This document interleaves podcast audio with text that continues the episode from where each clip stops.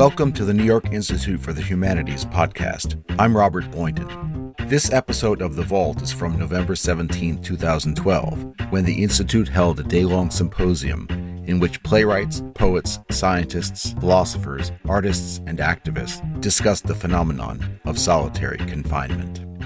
Titled Should You Ever Happen to Find Yourself in Solitary Wry Fancies and Stark Realities, the event was the brainchild of Lawrence Weschler, the Institute's director.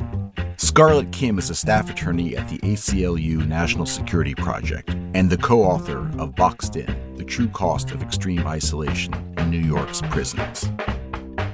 So I was saying that we will be having a little panel at the end of this. But first, I want to hear about the recent report by the New York Civil Liberties Union, which has gotten a lot of press. And Scarlet Kim is one of the co authors of that report, and here she is.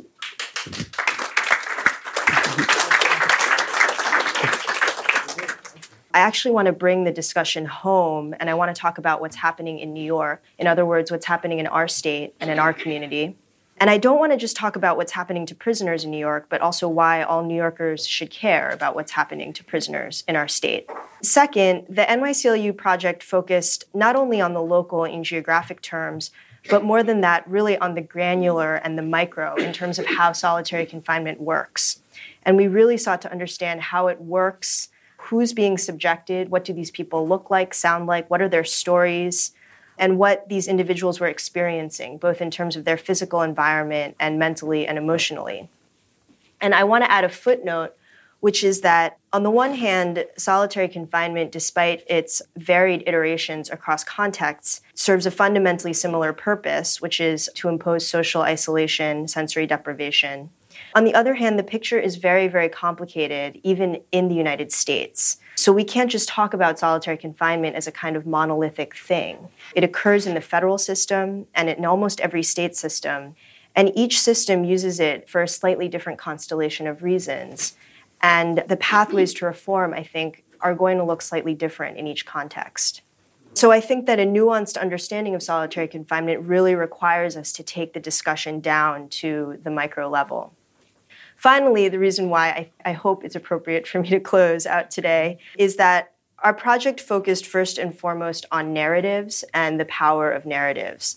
I personally communicated with over 100 different individuals incarcerated in solitary confinement, mostly by letter, but I also conducted multiple face to face interviews and my purpose was really to try and build relationships and to gather very rich stories because I wanted to represent these individuals who couldn't speak for themselves because by virtue of their incarceration, not as, you know, symbols or archetypes, but as very complex human beings with complex stories. I want to end on the note that that work, gathering stories and humanizing prisoners, is difficult, but I think very critical. And I think that it's important to remember that solitary confinement is not just something that happens passively, but something that we actually do to people. So, with that in mind, I wanted to start with a short film that some very talented people at the NYCLU produced, which features interviews with family members whose loved ones are currently in solitary confinement.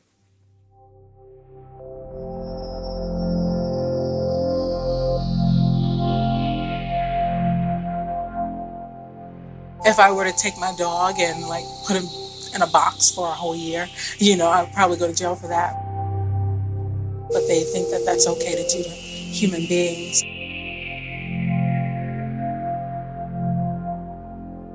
So it's not easy knowing that someone that you love is um, in a box, no sunlight, no contact. I pray for them, you know, that his mind doesn't go because that's meant to like really affect a person's mind. So I pray that his his that he stays sane.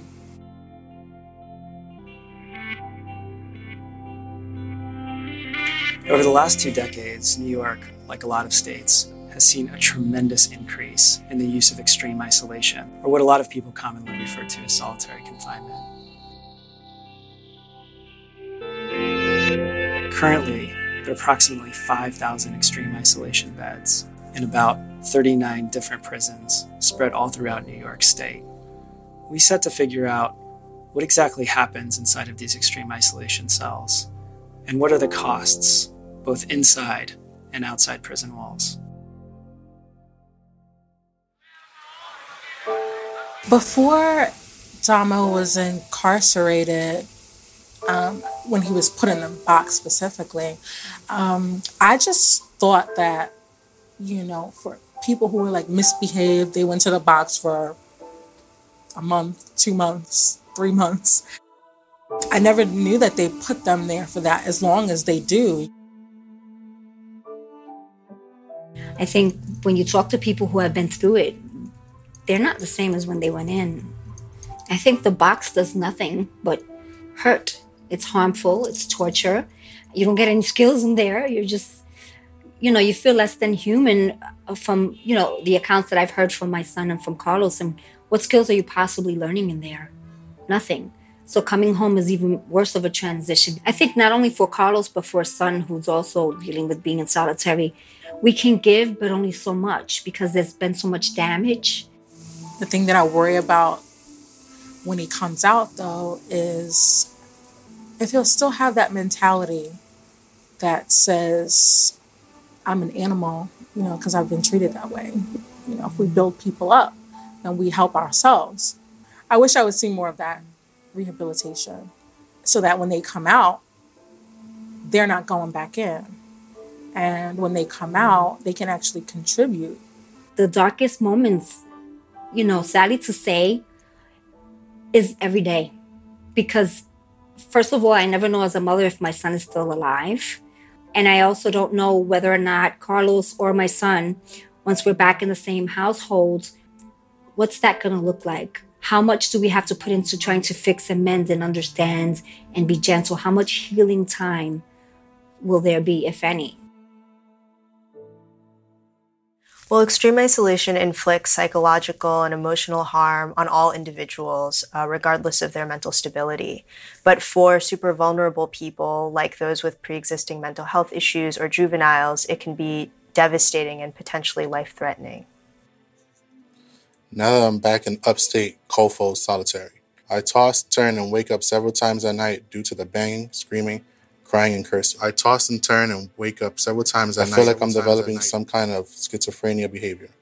I hear the voices echoing as I try to fall asleep. Voices echoing as I try to fall asleep. I feel like I'm developing some kind of schizophrenia. Voices behavior. echoing as I try to fall asleep since he's he was younger there was always a little something different about carlos. I'm not sure when he was first diagnosed but i, I think it was later on in his teenage years or early 20s and he already had a mental illness which was exasperated by being in prison and then by being put into a box where his hallucinations and his thoughts just developed more. Felt like society had threw him away and didn't care about him. He's described it vividly as just being a small box that sometimes get smaller. It was an absolute hell hell for him, he said, because he couldn't get out. He would scream, attempted suicide many times. I mean, his wrists are cut. He just wanted out because of the hallucination. One of the scenarios he remembers vividly, the light socket, the, the metal melted and it transformed into a person in front of him, frozen with fear, and there's no one to help him. So you say that you have a mental illness and you need the help. guards will treat you differently. You will be abused more so. Sometimes people just suffer in silence.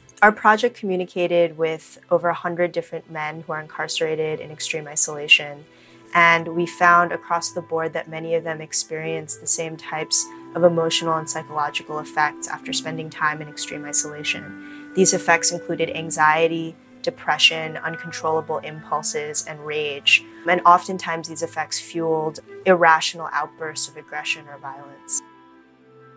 The way I can describe the mood swings I had while locked in a cell upstate is they, they were kind, of like, like the temper tantrums I threw as a child.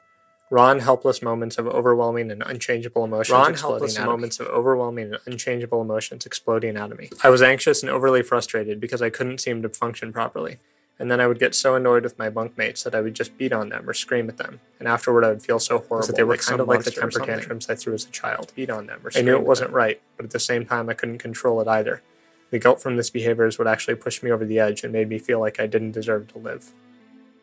My son had described it as the walls were filled with feces all over and dried urine. The mattress they gave him was less than an inch. Really he actually slept on the floor rather than the mattress. At mattress. first, they didn't give him any blanket. The blanket they gave him was really actually thinned out. holes in it. Toilet was stopped Just up. really disgusting. They're not getting food to eat. They get showers twice treated a week. like he was garbage and he didn't matter. Slapped in the face, punched in the face and the eye. Not allowed to see medical. They would tell him, "You're not shit. You don't matter." There was an infestation of bed bugs, and it was cold. It was cold. He was always cold. Oh my god! And as a mother your kid being hungry and cold and locked in a room and like you can't do anything about it i visualized it every night. There are things that i know when he comes home that i am not going to have the right ingredients to mend him extreme isolation damages prisoners. It causes severe emotional and psychological trauma and harm. Many of these effects are lasting and will remain with prisoners when they return to the general prison population or when they return home to their family and friends. Then I get depressed. Then I get depressed. Being in here then is changing and start having mood swings and snapping on people and start having mood swings and snapping on people when they talk to me. Being in here is changing me in a way I don't want to change. This is what we're making.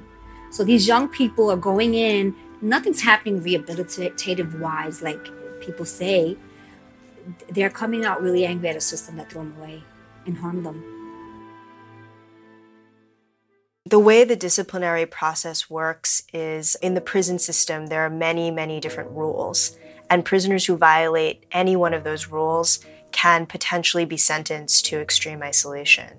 DOCS has claimed that the men that end up in extreme isolation are the most violent and dangerous prisoners in the general prison population, but we found that that simply was not the case. Only 16% of sentences to extreme isolation were for violent misbehavior, specifically assault or weapons. When David first went to prison in January 2011, I didn't hear from him for a couple of weeks. I was told a counselor would call me and, and all of that. I didn't hear from him. I became concerned. I called downstate and they told me on the phone he was in the box. And he got in there the day he went in. He tried to take Suboxone in with him. So they gave him 30 days in the box. 30 days for bringing in a prescription drug. And that's when I first learned the box is used for anything. It's the first line of punishment. So when he got the sentence of six months for writing to his girlfriend, I thought this is just more of the same.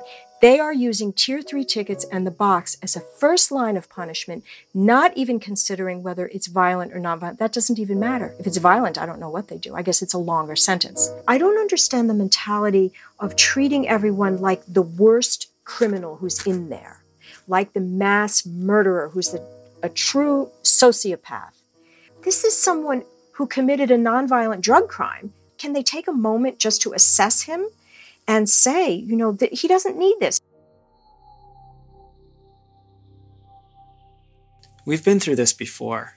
New York experimented with extreme isolation back in the 19th century, and that experiment found that its use was extremely harmful, totally unnecessary, and that experiment was quickly abandoned. Yet here we are again, in the midst of another human rights crisis. New York's use of extreme isolation today is just as arbitrary and unnecessary as it was back in the 19th century. There are real alternatives to extreme isolation to protect safety both inside and outside our prisons. Extreme isolation is a human rights violation. It's inhumane, it causes prisoner trauma and suffering, and we need to change it now. Well, I don't know what the purpose of incarceration is supposed to be, yeah. but um, it destroys spirits, and not just a spirit, spirits of humanity, communities. It affects the world as a whole. It's inhumane on that level. It's not just small pockets of people that are affected. It's a worldwide issue. It's torture. Because the system is uh, dehabilitative rather than rehabilitative, you just have a large population of people whose minds are in the same place as when they went in, do you know? Um, so why not take the time that they are already sentenced to and rehabilitate? It was bad when they're in prison. That's really bad. But it raises it to a new level when they're in the box. You're driving away and you feel as though you're leaving them in harm's way. So I'm leaving knowing I there's nothing I can do. I just have to drive home. And you live moment to moment, day to day.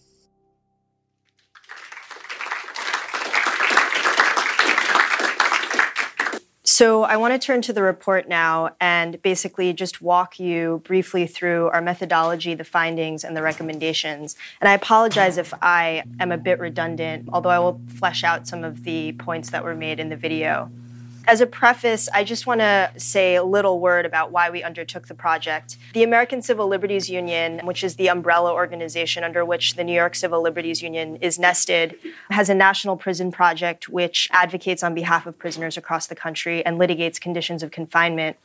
And the National Prison Project has been observing the use of solitary confinement across the country for the past decade with increasing concern. And it's made challenging the practice a priority issue. Simultaneously, the New York Civil Liberties Union receives hundreds and hundreds of prisoner letters every year, and many of those letters are from individuals that are incarcerated in solitary confinement. So the project sought to take a closer look at the state level of what was going on and to try and understand what was happening.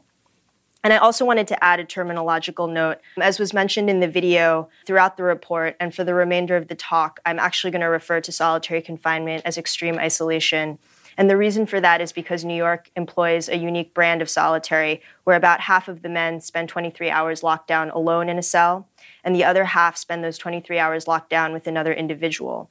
So we use that term extreme isolation to capture the practice of subjecting one or two individuals in a cell to the conditions that we commonly understand as solitary confinement.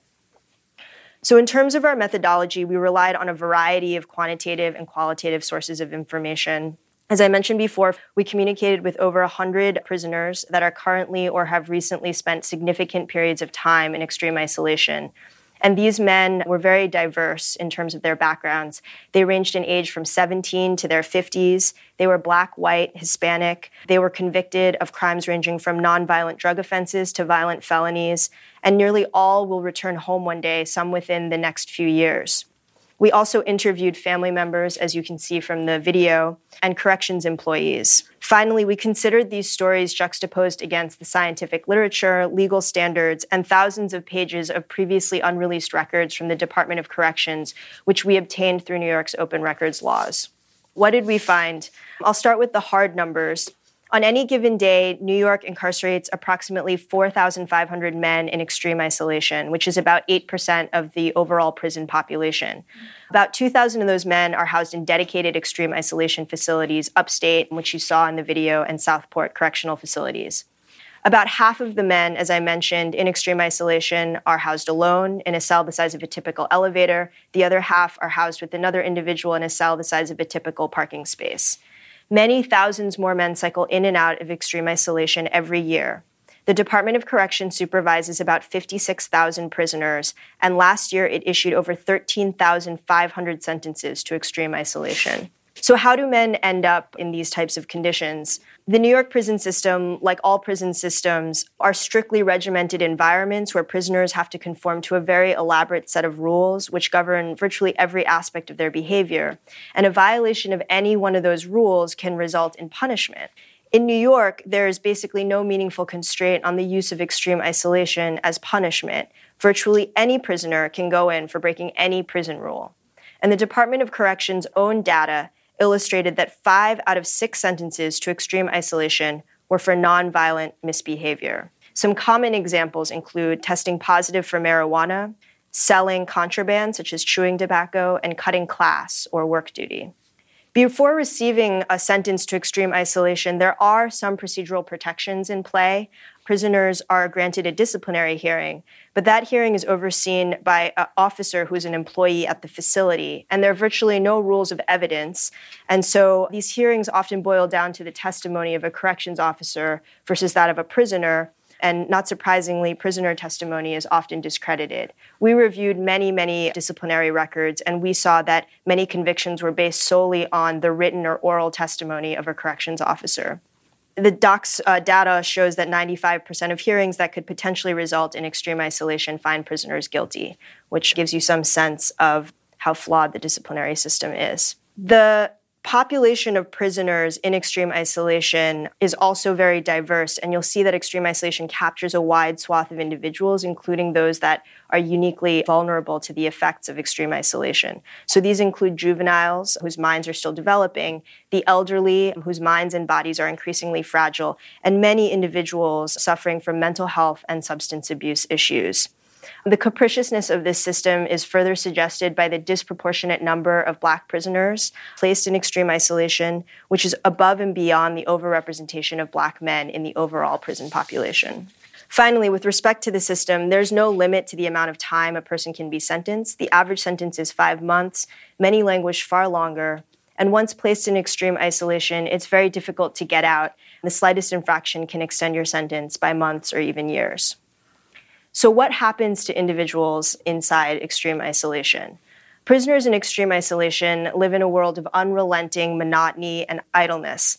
They spend 23 hours a day in a small, barren cell. Their meals arrive through a slot in the door. They receive no programming whatsoever, whether it be educational, rehabilitative, or transitional. Phone calls are prohibited, personal possessions are few, and recreation is one hour alone in an empty cage that prisoners and correction staff alike refer to as a human kennel. Neglect is common, mistreatment and abuse rampant. Prisoners can be deprived of anything and everything, including exercise, showers, clothing, bedding, and even toilet paper, as punishment for additional infractions while in extreme isolation and also at the whim of corrections officers. Medical and mental health care is elusive. This combination of isolation and deprivation inflicts grave emotional and psychological harm. One individual who spent nine months in extreme isolation told us that it bred wild and uncontrollable mood swings that vacillated between violence directed at his cellmate and scathing guilt. His anecdote is consistent with decades of scientific research that has documented that even among the healthy and mentally stable, extreme isolation induces anxiety, depression, despair, rage, and uncontrollable impulses. And for vulnerable prisoners, it can be devastating and potentially life threatening, leading to self harm and attempted suicide. The same individual who described his mood swings requested mental health counseling for the nine months that he was in extreme isolation. His pleas were ignored during that entire period, and he ended up attempting suicide. Extreme isolation has very harmful ripple effects for both the general prison population and for our home communities. One individual wrote of his transition back to the general prison population my mood swings still linger. I was terror stricken for the first two weeks. That kind of behavior is nothing like me at all. My confidence in myself and my ability to communicate is more challenged now. My depression is pretty bad off too. All I know is I was fine, and then I went to the box, and it seems like part of me is still there. Prisoners also carry the effects of extreme isolation back home. The Department of Corrections releases 25,000 prisoners per year, 2,000 of whom are released directly from extreme isolation to the street. And while in extreme isolation, as I mentioned, they receive no educational, vocational, rehabilitative, or transitional programming, leaving them utterly unprepared to rejoin society. One individual who I interviewed will be directly released from extreme isolation in September 2015, and his ambition is to work in an office one day. He desperately doesn't want to return to prison, but he knows he's not set up for anything else because he has no access to the education or training that would prepare him to enter the workforce. He said, The nightmare starts with the realization I'm going home from the box. So it's hard to believe after everything I've just said, but there actually is a glimmer of hope. So I want to begin with a premise which is that separating prisoners from the general prison population is an important corrections tool. The Department of Corrections needs to remove chronically violent or extremely vulnerable prisoners from the general prison population, both for the safety of other prisoners as well as for staff. But prisoner separation is absolutely not synonymous with subjecting individuals to inhumane and counterproductive forms of isolation and deprivation. Over the past few years, there are other states that have actually adopted this premise and have shown a couple of pathways to reform. In Colorado, a few years ago, the legislature ordered an independent review of solitary confinement, and it ended up transferring about 30% of that population back to the general prison population, and that review is still underway. In Maine, the legislature commissioned a similar study and ended up ultimately transferring 70% of the population in extreme isolation back to the general prison population. And in Mississippi, of all states, an ACLU lawsuit prompted a review of their practices and 85% of the population in extreme isolation was eventually transferred back to the general prison population. What's amazing is that none of these reforms adversely impacted safety in these correctional systems. In fact, correctional officials in all three states believe that the reforms have made their prisons safer. It's also allowed the three states to save millions in taxpayer dollars. Colorado and Mississippi closed dedicated extreme isolation facilities while transferring staff to other facilities. New York could accomplish similar reforms, and in fact, it doesn't need either the legislature or the courts to do so. Governor Cuomo and Department of Corrections Commissioner Fisher can take immediate steps. And when they do, or if they do, as it were, they must accomplish two equally important objectives. The first is to ensure that prisoners are separated appropriately in the future.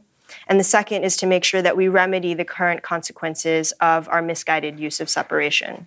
So, the first step that we recommend is that New York adopt clear and objective standards to ensure prisoners are separated only in limited and legitimate circumstances for the least amount of time and under the least restrictive conditions possible.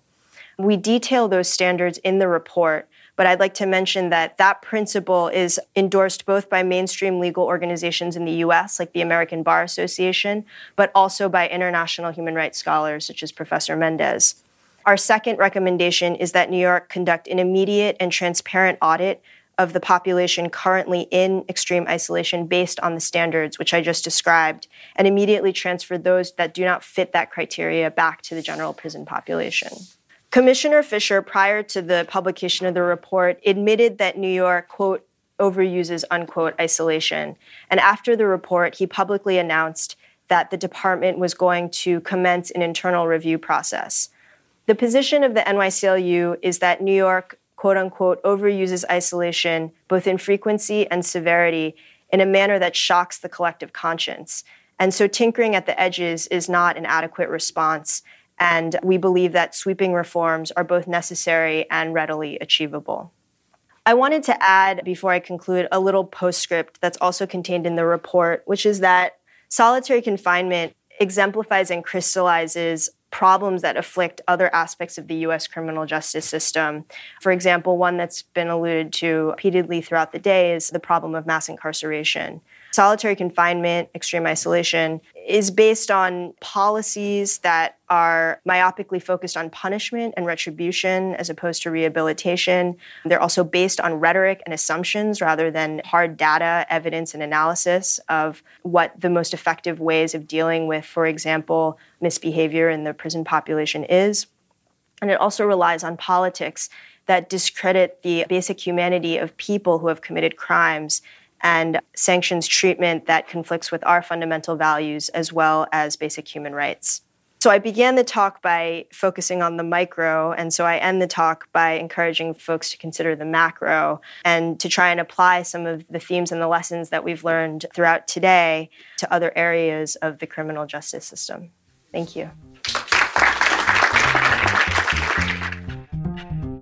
This podcast was brought to you by the New York Institute for the Humanities at NYU and the Arthur L. Carter Journalism Institute. You can find us on Stitcher, iTunes, and anywhere else you get your podcasts. For more information, visit us at nyihumanities.org.